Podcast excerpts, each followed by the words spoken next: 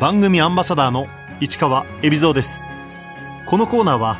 毎回一人の障害者アスリートチャレンジドアスリートおよび障害者アスリートを支える方にスポットを当てスポーツに対する取り組み苦労喜びなどを伺います。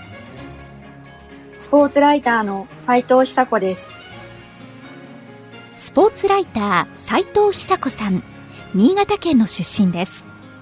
2006年からスポーツ専門ウェブサイトで記事の執筆を始め2011年からはパラスポーツの取材も手掛けるようになりました。車椅子バスケットボールを長年追いかけ2015年からフリーライターとして活動。国内だけでなく国際大会にも赴きパラリンピックはロンドン、リオ、東京と3大会連続で取材しています。今回は取材する側から見た東京2020パラリンピックについてお話を伺います斉藤さんがスポーツの記事を書くようになったのは大学卒業後に、えー、まず大阪の方で業界誌、あの、新聞社の方に勤めておりまして、その後、東京の方に来まして、編集プロダクションに入りました。えー、そこでスポーツではなかったんですけれども、記事を書いておりまして、もともと私は小学校の時からスポーツライターを目指してきていたので、そこでスポーツ専門ウェブサイトでの枠があるということを知りまして、えー、2006年に受けて入社したというのが始まりですね。主に野球を担当しておりました。で、その他バレーボールですとか、えー、バスケットボール、テニスなど、球技を中心にしていたんですけれども、本当にあの、マイナースポーツもやっておりました。パラスポーツの取材を始めたきっかけは？パラスポーツの取材を始めるきっかけになったのは、えー、当時勤めていた事務所にパラスポーツ関連の仕事の依頼がありまして、もともと学生時代から興味があったこともあって、自分からその仕事の担当に立候補したんですけれども、えー、それがきっかけでパラスポーツをこう知っていくうちに、なんかスポーツとしての面白さをすごく感じまして、で、自分でもどんどん取材に行くようになりました。最初に取材した大会は大分で行われていたパラ陸上の大会だったと記憶しています。斉藤さんはパラスポーツを見れば見るほどこんなにもスポーツだったのかと実感したそうです必ず挫折を味わっていたりですとかそれはその病気や怪我をして障害を負うということとはまた別に例えばパラ陸上の義足で走り高跳びをしている鈴木徹選手という選手がいらっしゃるんですけれども、えー、本当に私はこの選手のジャンプを一目見て惚れ込んでしまったんですが、宙で一度止まるような感覚を覚えるジャンプをするんですね。で、私はそれが大好きでこう取材をするようになったんですけれども、話を聞いていると、最初はやっぱりこう、力でこう、ぐいっと持っていくようなジャンプをしていたそうなんですね。ところが今、年齢を重ねていくと、やっぱりそれでは鈴木徹選手は2メートルジャンパーなんですけれども、その2メートルを飛ぶことがだんだんやっぱりできなくなり、そしてその自分の自己ベストも、えー、やっぱり頭打ちになってくる時期が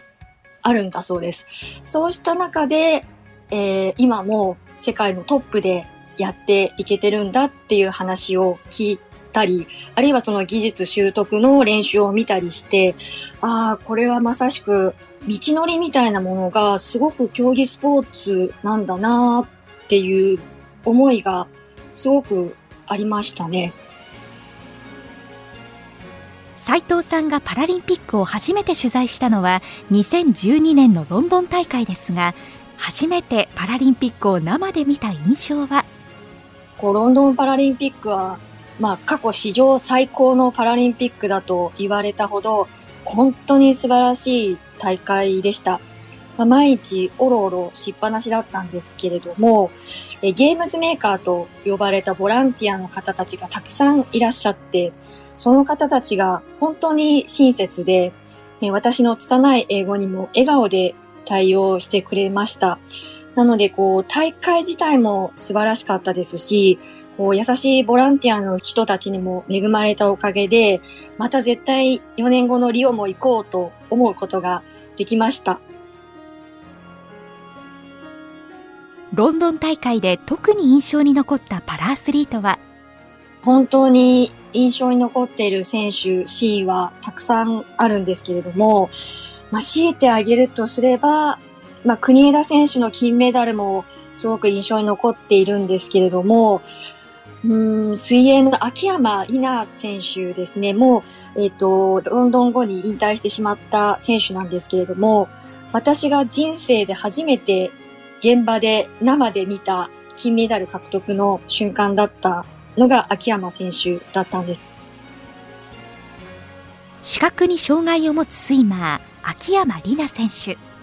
100メートル背泳ぎで2004年のアテネパラリンピックでは銀メダル。8年後のロンドンでは初の金メダルに輝きました。私はその瞬間を、えー、会場の記者席で、えー、見ていたんですけれども、秋山さんがこうトップでゴールした瞬間、思わず、やったってあの、叫びながら飛び上がってしまったというか、立ち上がってしまったんです。で、そしたら周りの海外の記者さんたちが、こう、笑顔で、よかったねっていうか、拍手をしてくれたのがすごい嬉しかったなっていう思い出がありますし、地響きの大歓声っていうのはこういうことなんだなっていうふうに、こう、足元から響いてくる歓声を、えー、初めてこう経験したっていうのが、えー、秋山里奈さんのレースでした。続く2016年のリオパラリンピックも斉藤さんは現地で取材しました。2016年のリオデジャネイロは、えー、ちょうど1年前に私はフリーランスになりました。で、リオでは悔しさをこらえるアスリートたちの姿を本当に多く目にした大会で、まあ、それこそ決勝トーナメントにも行けなかった男子車椅子バスケットボールもそうですし、えー、8位入賞とはいえ、決勝のレースで、こう、最下位で、しかも他の選手と大きく差を開けられてしまったパラカヌーのセリュー・モニカ選手ですとか、連覇を狙っていたけれども、メダルに届かなかった女子ゴールボールですとか、ああ、やっぱりパラリンピックって厳しい競技の世界なんだなと、こう、改めて思い知らされた大会だったんです。斉藤さんは今年、東京パラリンピックも会場で直接取材することができました。同じくフリーランスで取材をしていたんですけれども、あの、2018年から日本車椅子バスケットボール連盟のオフィシャルライターをさせていただいていることもあって、車椅子バスケットボールが中心の取材になりました。ただ、バスケットボール以外にも重点的に取材をしてきた選手たちがいましたので、えー、陸上、カヌー、えー、それから水泳の会場にも行きました。今回大躍進を遂げたのが車椅子バスケットボール男子です。初めて決勝に進出、王者アメリカと互角に渡り合い、銀メダルに輝きました。2014年からチームは主力だけではなく、全員で勝つんだっていうバスケを目指し始めていたんですけれども、えー、リオではなかなか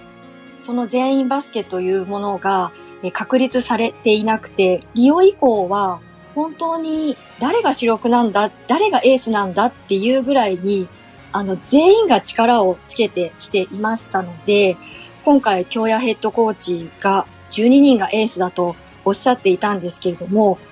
まさに私もその通りだなと思っていました。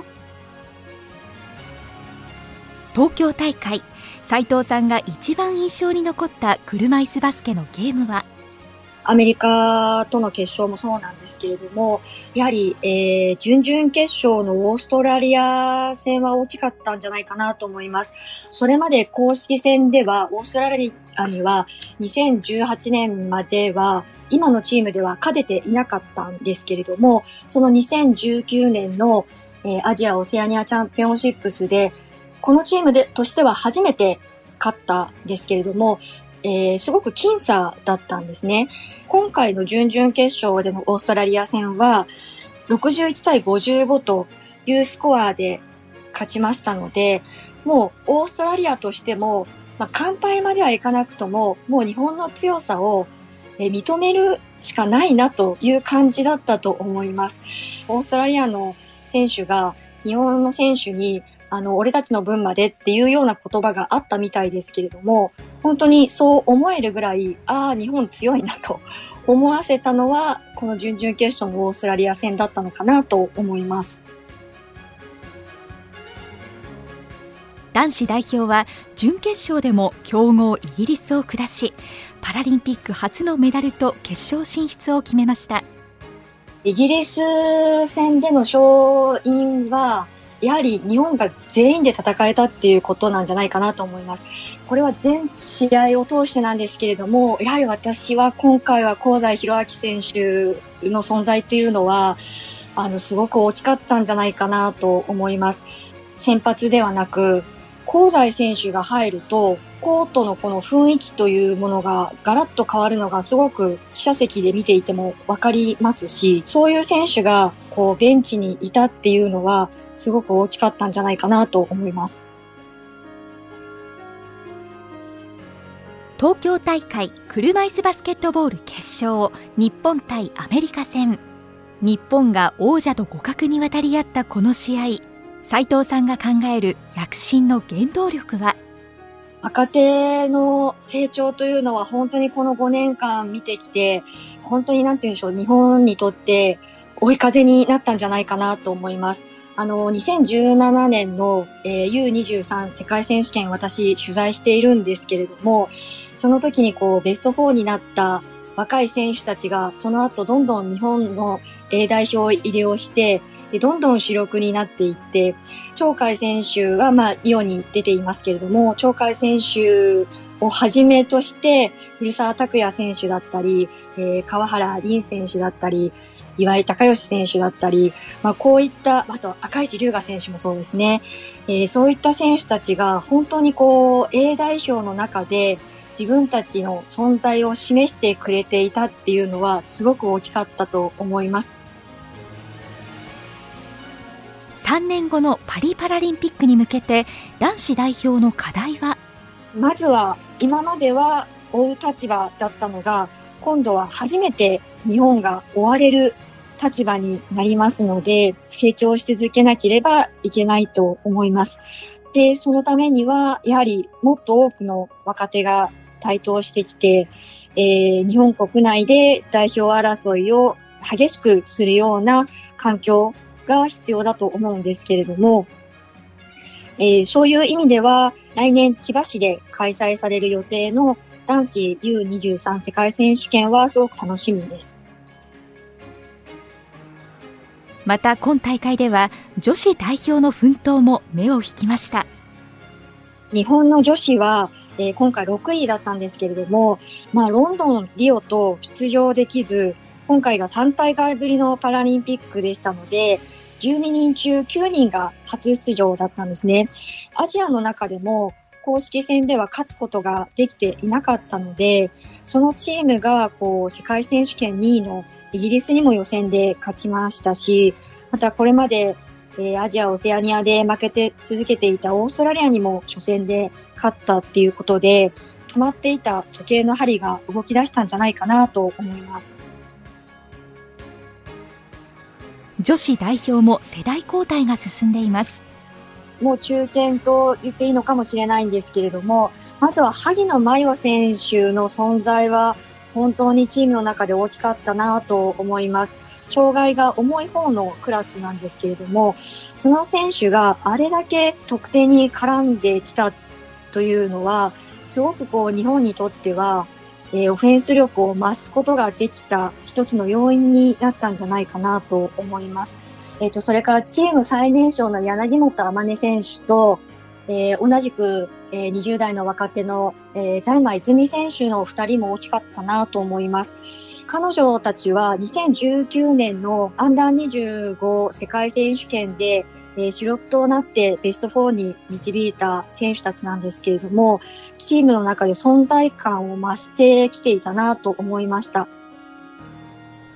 東京パラリンピック、斉藤さんが車椅子バスケットボール以外で印象に残ったのは、